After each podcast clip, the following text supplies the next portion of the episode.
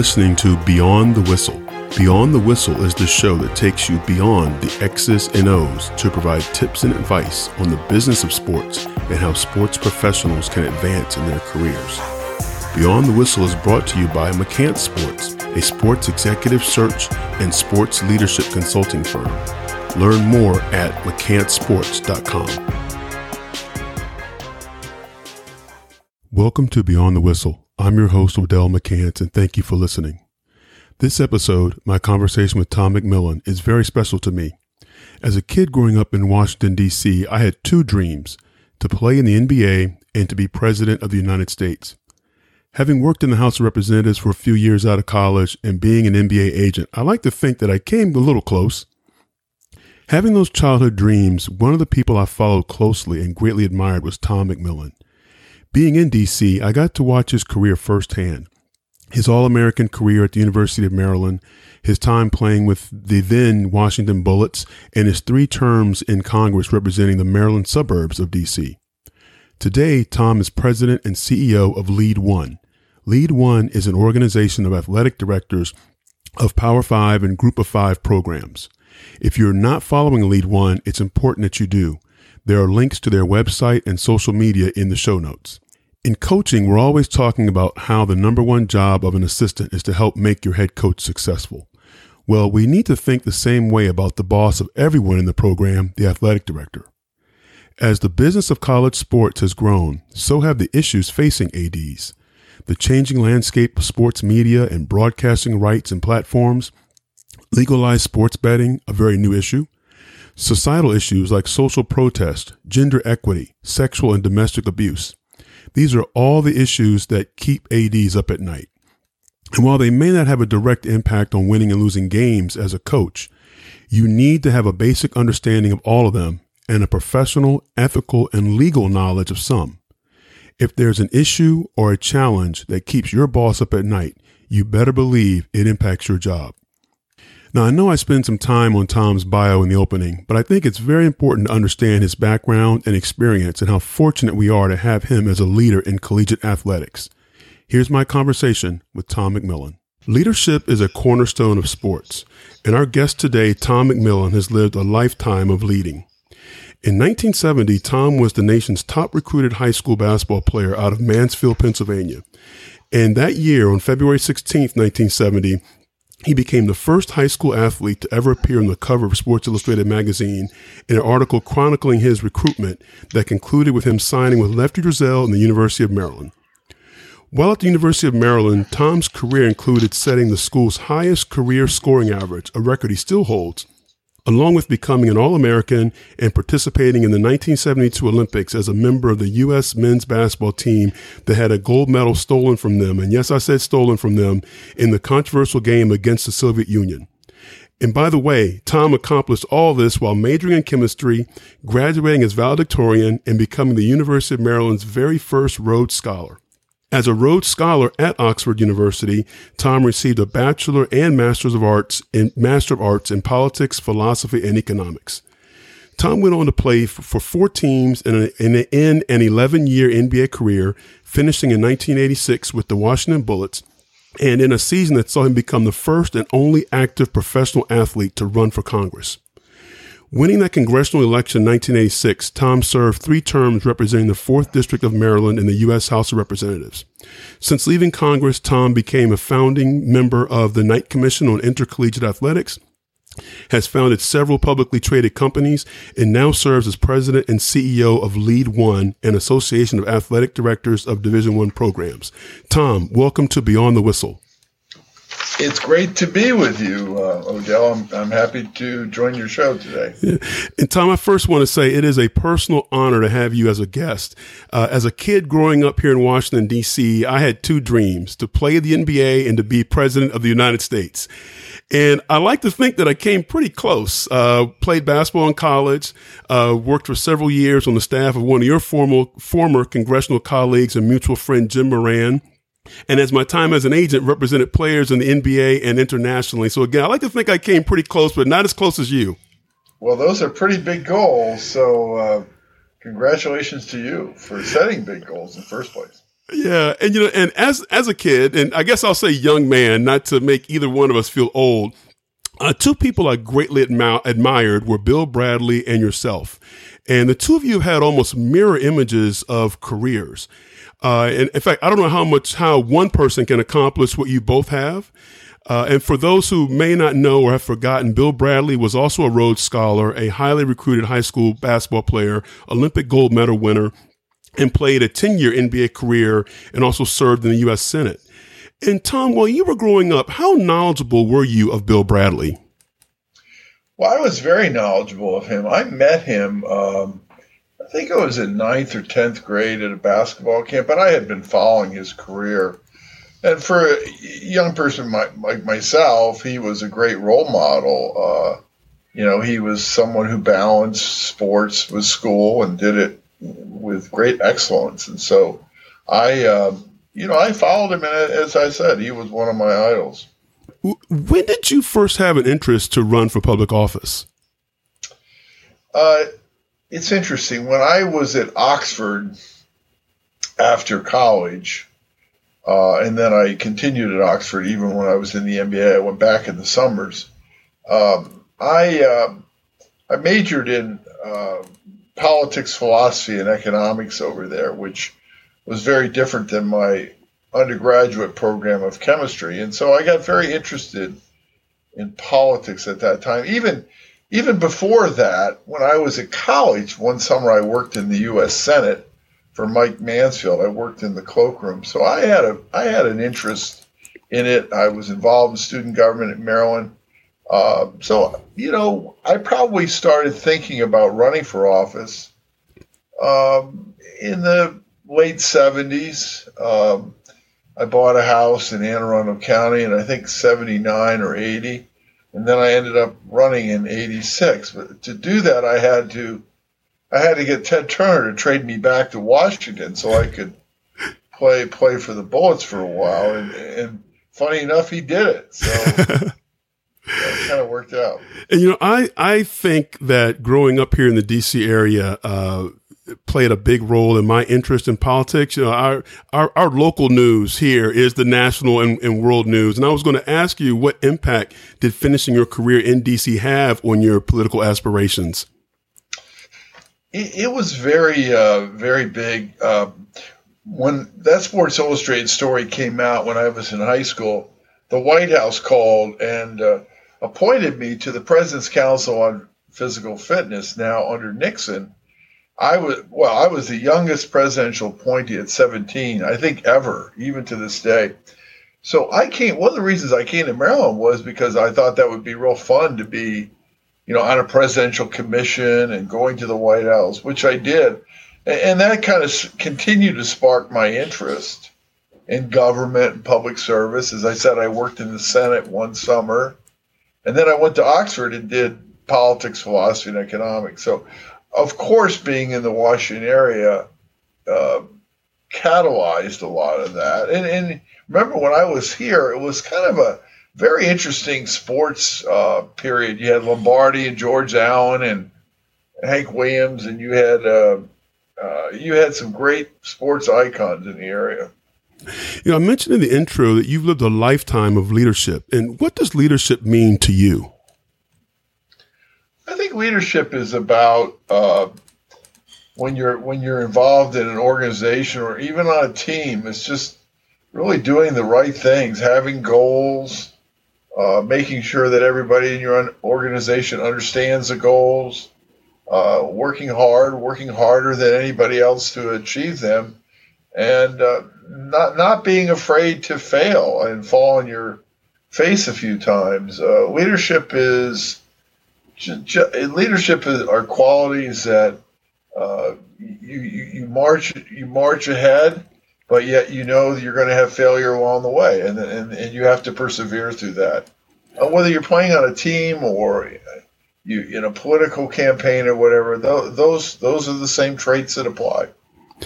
Tom, in 2015, you became president and CEO of Lead One. Can you share with us more about the organization? Lead One uh, historically, it was formed in 1986, was a consortium of the athletic directors of the largest, most powerful colleges and schools in uh, in college sports. Uh, schools that make up the football subdivision. So to really be a part of it, you have to have big time football, and of course, if you have big time football, then your program is going to be one of the larger programs. So we have 131 schools, and we work with the programs and the ADs and the student athletes, and uh, what we, we, work on primarily is uh, really shaping the rules of college sports working with the NCAA on a myriad of issues, whether it's transfers, the Rice Commission, academic misconduct, time management. Those are the kind of issues, sports betting more recently. Uh, those are the kind of issues that we work on. We also work, you know, in messaging and making sure that we provide services to our members, and uh, and also just looking for opportunities to make our make these schools better performing in their operations, whether it's buying healthcare healthcare insurance or or air charters. So we work on a lot of different issues. So prior to Lead One, I know you were having a very successful career uh, in in in business. And what what led you or or spurred your interest in in Lead One? Well, it's interesting when uh, Kevin Anderson, University of Maryland, asked me about it. I initially wasn't interested. Uh, the search firm continued to talk to me about it. And it was based in Dallas. I obviously wasn't interested in going to Dallas. So they they said, "Well, come to the interview, and uh, we'll we're open on the location." So I went down, talked to them. They said, "You know, we'd be willing to move it to the Washington area." And and then I thought about, well, you know, college sports has changed so much since I was in school. I mean, it's it's such a big business now. It's uh, it just uh, when you think about it and the, the the stickiness of college sports with fans across this country and you know, how big it is to people, the loyalty to their institution. Uh, it's so different than when I was in school, and I thought it'd be a challenge to see what we could do here. Yeah, in those years, and it, it feels like it's not very long, but we've uh, gotten to a, a really pivotal area point that I believe in, in college athletics. And you touched on some of it earlier, and we know the FBI investigation into college basketball, which spawned the Commission on College Basketball and its recommendations, and the Knight Commission's report on college basketball. How would you describe the, the state of, of, of a of college basketball? I know that's the interest of mine, the background of, of yours, and many of my listeners, but as well as the state of college athletics overall. Well, I think college athletics is very strong right now. Yeah, they obviously they have problems. We face those every day, whether it's concussion litigation or pay for play litigation, sports betting, transfers, all the all the issues. Uh, millennials not going to the games as much. Uh, but overall, I would say college sports is is, is really very strong. Um, you know, in any organization this size, you're going to have uh, problems. You're going to have student athletes get in trouble, or or more systemic issues like we saw in the in the uh, FBI investigation. But overall, I would say, you know, these kids, there's almost a half a million of them going through uh, college, the NCAA sports, and in our organization, we have 78,000 kids the you know the vast majority of those kids are not bas- basketball players or football players. They're playing a sport and they'll go on to graduate and have uh, productive careers. So uh, people forget that. Well, oftentimes when they think about college sports, they just think about football and basketball, but it's so much more than that. I mean, of our 78,000 kids, only 20,000 of them are football and basketball players, both men and women. And so we oftentimes don't think about the vast majority of the kids who are playing softball and hockey and all the other sports. So, Tom, going back to that to the FBI investigation, and and uh, as much as you can share with us, when that when when that bombshell came in, in last September, uh, what was the reaction and conversation like with your members? And kind of, uh, can you can you share with us uh, what kind of the response was uh, in terms of of bringing your your members together for for for that conversation? Well, ironically, uh, the announcement came in the middle of our annual meeting in Washington, in Washington D.C., and Mark Emmert, the head of the NCAA, was there, and he got oh, my to goodness. speak just moments after the announcement came out, and really no one understood what it meant. Several of our ADs uh, had to leave the meeting because their name, their schools were named, and uh, they they exited the meeting, but really no one understood what it all mean all meant. When you have the power of the federal government uh, investigating something, it, you know, obviously it's very meaningful. It's that doesn't happen. It hasn't happened in college sports, so it was a big wake up call. Um, you know, I I, think that the vast majority of college sports, college basketball, and, and, the vast majority of the players are above board and beyond reproach. But in any organization, you're going to have those who try to cut corners, and some of that occurred. And I think the the good news about the FBI investigation is that it will people it will put folks on notice, not that they can't get away with stuff. The tools that the FBI has, wiretapping and subpoenas, are tools that the NCAA does not have. And so it will make it more more likely that people think twice in the future about engaging in nefarious activities because they realize that the federal government could be watching them you know, we've now seen the report uh, from the Commission on College Basketball and the Knights Commission, the Knight Commission's uh, re- report as well. Where do you see us being in terms of next steps? Uh, and I know it's it's it's on the NCAA, but when you when you work with your members, where do you see us being in terms of next steps to take from those reports?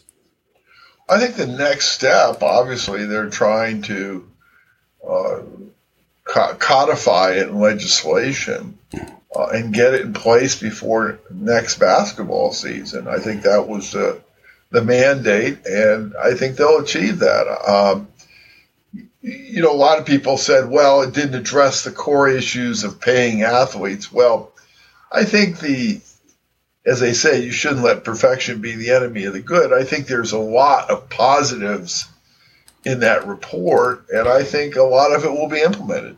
Uh, whether it, you know, completely reforms college sports is another thing, but I think it's a step in the right direction, and uh, hopefully, hopefully this will get done in the next next couple months, and we can begin to see some of these reforms.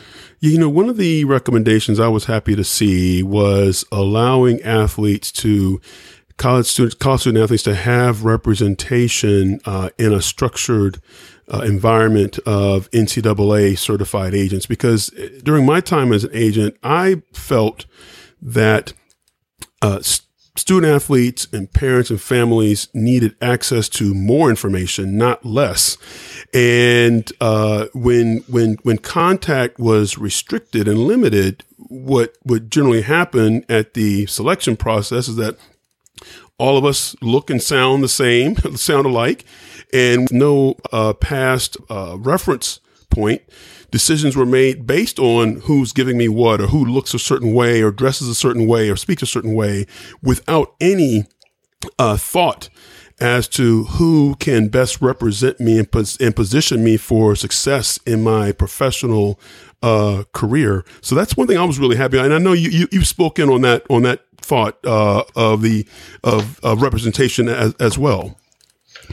I, I, do think it's a positive step. Uh, this is a very big decision for kids, and I, I, do think that if you look at the baseball example and some of the examples that there are more flexibility in, in getting counsel, but you know, as, as anything, it oftentimes is abused. These these agents can be uh, can be can be detrimental to the process as well. But mm-hmm. I, uh, I think overall that it's important to be able to allow uh, these kids to have some kind of guidance when they're making this decision. This is a very big decision. I mean, sometimes when kids are trying to decide whether they're going to go into the NBA, it's going to happen with more frequency because the money is so big now.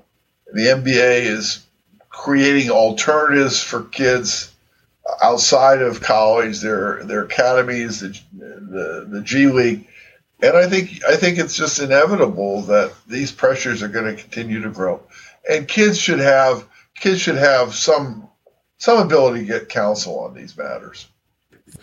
What's the conversation been like uh, since the Supreme Court ruling on sports betting, and how do you see that impacting college athletics? Well, as a matter of fact, we have a call today uh, to talk about it with our, a lot of our ADs. Uh, it's it's an interesting evolution. I was in Congress uh, in the early '90s when PASPA was passed. It was very non-controversial. It was a it was a voice vote in the House. Uh, but now, as we move forward, 25 years or 26 years later, the world's changed. I mean, gambling is everywhere around the world except the United illegal gambling's everywhere around the world except the United States and uh, you look at the amount of illegal gambling that's occurring in America 150 billion or so it makes sense to try to find a structure where you can regulate it legalize it and tax it and our even though our ADs were initially opposed to it uh, I think 80% of our ADs were opposed to legalizing sports betting. I think that they're realists in the sense that they realize that it's probably going to come and they're going to have to manage through it. What, what bothers our ADs a lot is that these kids are very vulnerable. Uh, they're not, you know, making millions of dollars like pro athletes. And all the sports scandals involving sports betting in the last 25 years involving players have been at the college level. And you can name a whole bunch of schools that have had problems in this area. Uh, and when it happens to a school, it's catastrophic. Now, the legal market will have more protection a lot of ways. You'll have better integrity services, better data, better ways to catch anomalies and Ill- illegal activity. But human nature as it is, when you have gambling so close as you have at UNLV and some of those other schools, the temptations are going to be there. And it's going to require a lot of effort in our schools to keep these programs clean and keep their players clean. Yeah. Um, so it's it's going to be a challenge. And Tom, is it is it fair to say that a legalized structure can actually uh, help with some of that integrity? Uh, because I, I, I believe that of those college betting scandals, they were first uh, alerted or came to light by you know Vegas sports books recognizing, hey, there's a lot of movement on this, you know, random Tuesday night college basketball game. Uh, that's you know, there's a lot of activity here, and let's alert and let's alert the feds and and, and the appropriate authorities. No question. I think in a legalized market, uh, what has changed in the 26 years since PASPA was passed is these integrity services, these companies that use big data and so forth to analyze uh, these kind of gambling trends. That wasn't that wasn't around back when PASPA was passed. Today it's very prevalent. But even with that, you notice in tennis in Europe, for example, they're worried about uh, some some more scandals, and that's tennis is a big, big sport of, of gambling in Europe where data goes right from the linesman to the to the sports books, and yet they've had concerns about um, gambling incidences in tennis. So the fact that you have integrity services, the fact that you legalize it, you're still going to have temptations, and that's what you have to worry about. Because for a college and university, to have a sports betting scandal, it's so contrary to what universities are all about, mm-hmm. which is educating student athletes. To have a sports betting scandal on the front page of their local newspaper is catastrophic for a university. And so it, it's uh, it, will be a challenge. Uh, there are risks, and uh, our schools are going to have to devote resources to making sure that uh, everything is every everything is okay. Yeah. Tom, you've been a champion for diversity your entire career. And uh, I think in 2017, 2018 have been good years for advancing diversity in college athletics. You know, we've seen women AD hirings like Heather Lyke at Pitt and Carla Williams at Virginia. And, and Carla became the first African American woman AD in the ACC. And we've seen African American males uh, like Allen Greene hired at Auburn and Martin uh, Jarmond at Boston College. Yet in, in coaching, we're experiencing almost a disappearance of black coaches. Uh, the the Big Ten will go into its third season now without a black head men's basketball coach, and and that league was once a, a, pioneering organization uh, in of, of, racial diversity. And uh, how how would you rate diversity across college, collegiate athletics and coaching and administration today? I, I think at the AD level, there is really and an, a legitimate bona fide attempt by universities to to bring diversity to the table. Uh, as you said, more women, more more diverse uh, candidates, and so forth. I, I, think you see more and more of that occurring, um, and that's positive. And, and there's been a lot of efforts. We we we run an institute every year where we bring in 10, which we train upcoming ADs um, about what, what it's like to be in the chair, how you get the job, what do you do when you get the job. And we give out 10 minority scholarships every year uh, from the McLendon Scholarship because we think that extremely important in, in getting more diversity is, is preparing candidates for the jobs and so forth in the coaching world, it's very interesting. I, am not as close to that. I don't, but I do. I do hear your point. Uh, it's it's a challenge because most of these coaches go, rise through the ranks. Uh, same way with college ADs, uh, and unless you're kind of training them and giving them the backgrounds, you're not going to have the results at the end of the tunnel. So I, I think there's there's work to be done in this area. There's no question. Yeah, you know, when I survey the gap uh, or the landscape, I should say, in in, in coaching, uh, and my greater familiarity is in, in, basketball coaching. It's it's you hit it right on there. It's it's the it's the pipeline and that gap in the early stages of the pipeline because um, I'll be quite candid here. You know, when it comes to minorities in sports, uh, too many of us focus on the athlete side of the business because I, I think it's easiest for minorities to relate to players because of the number of players and the prominence they play, like on what I call the front stage. But in the backstage, that's what really funnels you know individuals into those lifelong sports careers. Uh, and college coaches are more and more starting out as student managers, graduate assistants, video coordinators. You know, as you mentioned again in, in that early pipeline, uh, and now it's including analytics, and that's where I see almost a complete void of young minorities. It's almost almost non-existent. I, I agree with that. I, I, know that last week I was at Learfield uh, in Dallas and they have a minority academy. They were training about 20 young minority uh, managers for jobs in college sports and and and related businesses and so forth. That those kind of efforts, along with what we do, really develop the pool of talent that uh, allows schools to to have to, have the opportunity to, to, to be more diverse. I don't see the same thing in the coaching side. I agree with you. I think it's uh, it hasn't been as organized as the administration side.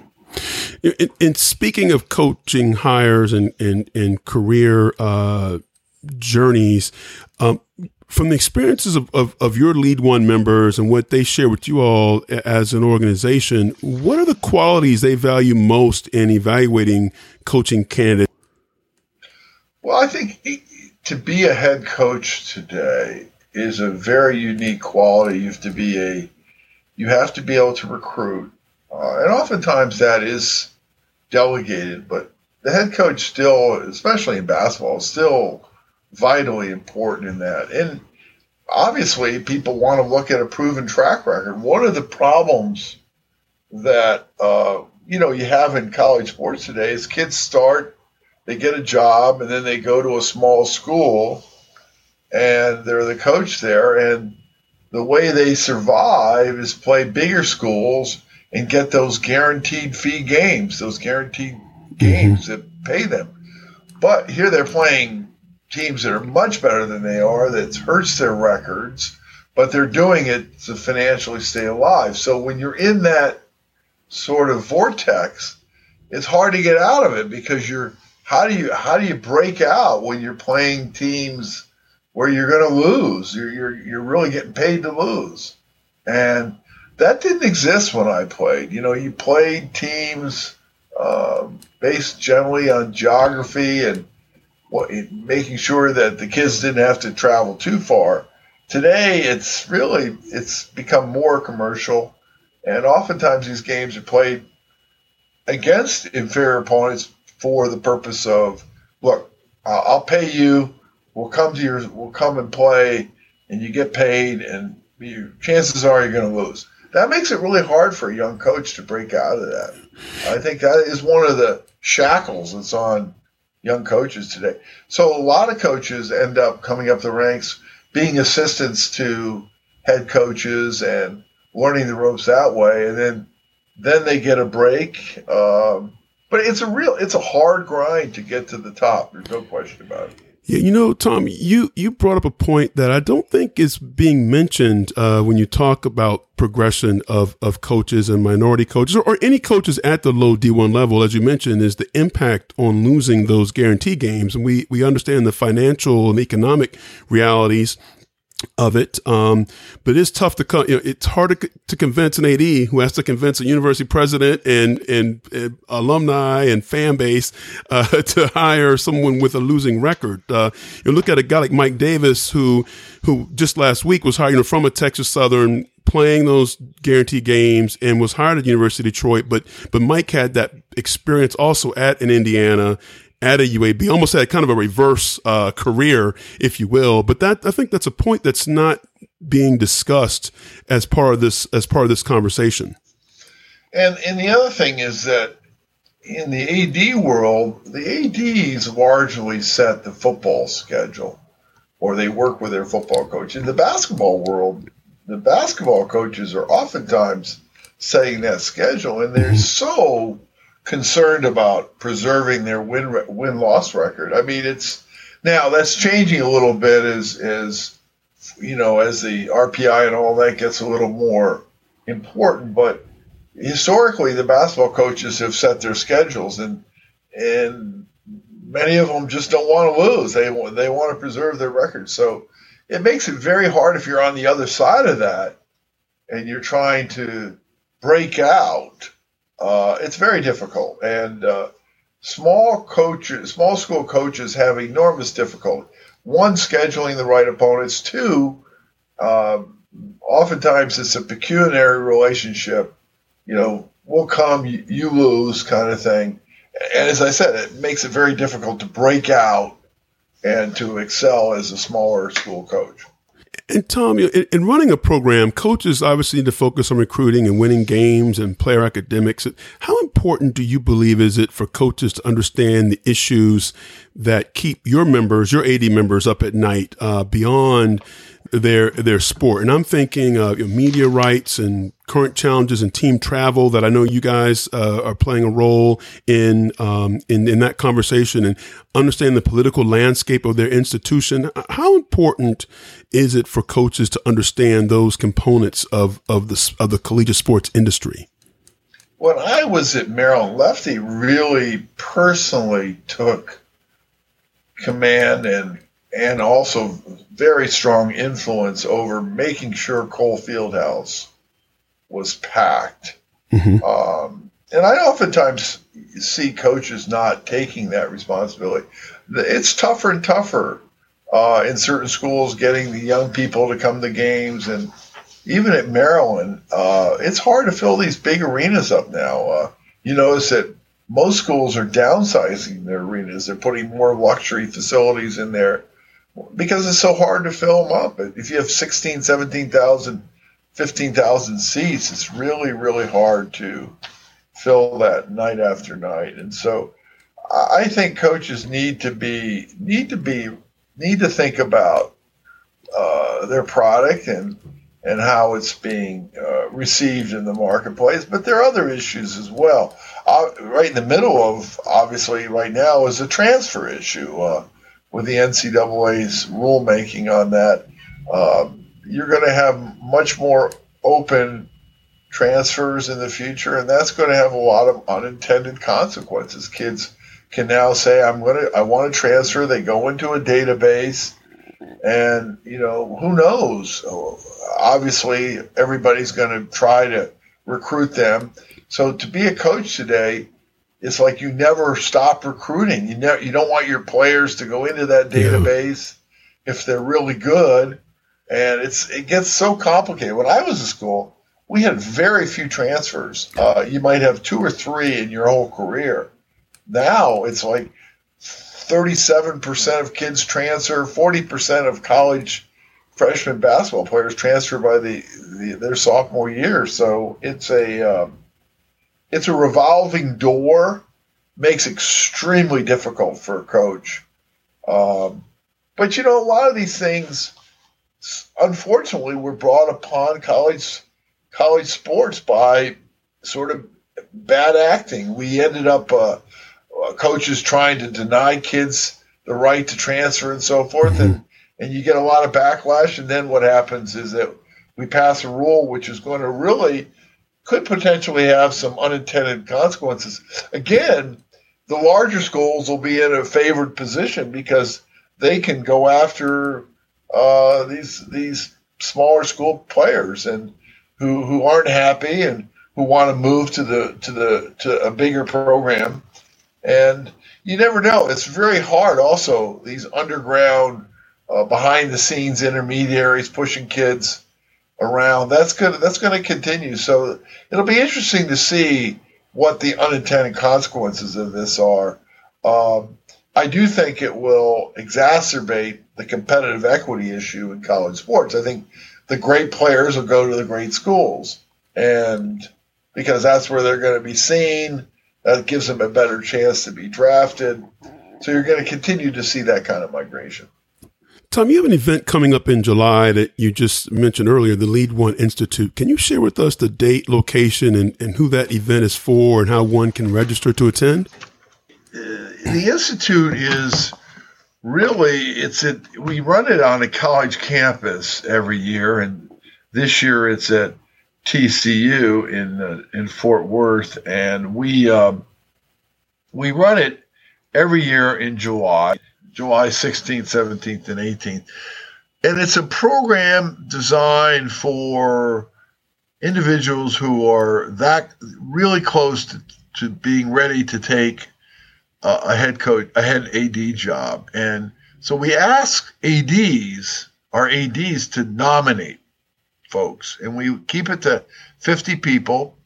And we have uh, our peer to peer faculty. We have a lot of ADs come in and, and give uh, sessions on what it, the first 100 days, what it takes to be an AD. Uh, this year, we're adding a whole bunch of executive search firms to the mix, but it's a three day program uh, that we train uh, young aspiring ADs how to become an AD. And as I said, this year we're going to have uh, executive search firms uh, to be part of it. Tom, I know there's so much more we can discuss on these topics, and I want to thank you for your time and, f- and for being on the show. Where can we go to learn more about Lead One and to connect with you? If they want to email me, I'm at tom at lead1a dot com. And Tom, is there anything you would like to leave uh, coaches who are listening to help them uh, better understand or think about what uh, keeps their bosses up, their ads bosses up, up, at night, or what they're looking for as they're running uh, athletic departments? What is really interesting to me is how the the societal issues have really moved into sports at a big time. You, you look at all the the political issues that have come out. You know, what do you do about kids that are protesting or the sexual misconduct, the, the Me Too issues, um, all the recruiting, payola, and all those things. Um, it, it, it's really, if you're an AD today, you, you, just hope to God you don't wake up and uh, one of these things blows up on you. And uh, the whole, obviously, what we've seen at some of our schools with the sexual uh, the sexual assault issues and so forth are really devastating for the AD and for the school. And, and it's so difficult. What I see happening in college sports is that there are better systems being put in place. The corporate world has learned to handle this a lot better than the college sports world. Now they're putting systems in place so that when when someone reports an incident, it really goes up the the flagpole. Everybody knows about it. Uh, these things aren't pushed under the carpet uh, like they were in the past. And so I think more transparency, more accountability is making the system better. But nevertheless, if you're an AD, you have to sit there and wonder first of all, I'm under continued financial pressure. I've got to keep my donors happy. I've got to make sure that my I get the right group of coaches. I got to watch all the litigation going on. I got new issues like transfers and sports betting to deal with. Broadcast issues are changing with cord cutting. Um, you've got the FBI in on some of this basketball. So it's a tough, tough job. Much tougher than it was 20 years ago. And so when you look at these businesses, our range of schools goes from 194 million or close to 200 million to 22 million. So there are extreme differences in those schools, and it's a challenge to, to manage through that. Well, Tom, again, thank you very much for being on Beyond the Whistle. Absolutely. Glad to, glad to do it, Odell. Thank you for listening to Beyond the Whistle. Please subscribe on your favorite podcast app. It's the best way to stay updated on the newest episodes. Beyond the Whistle is a production of McLendon Sports, a sports executive search and talent solutions firm. To learn more about McLendon Sports, visit mclendonsports.com.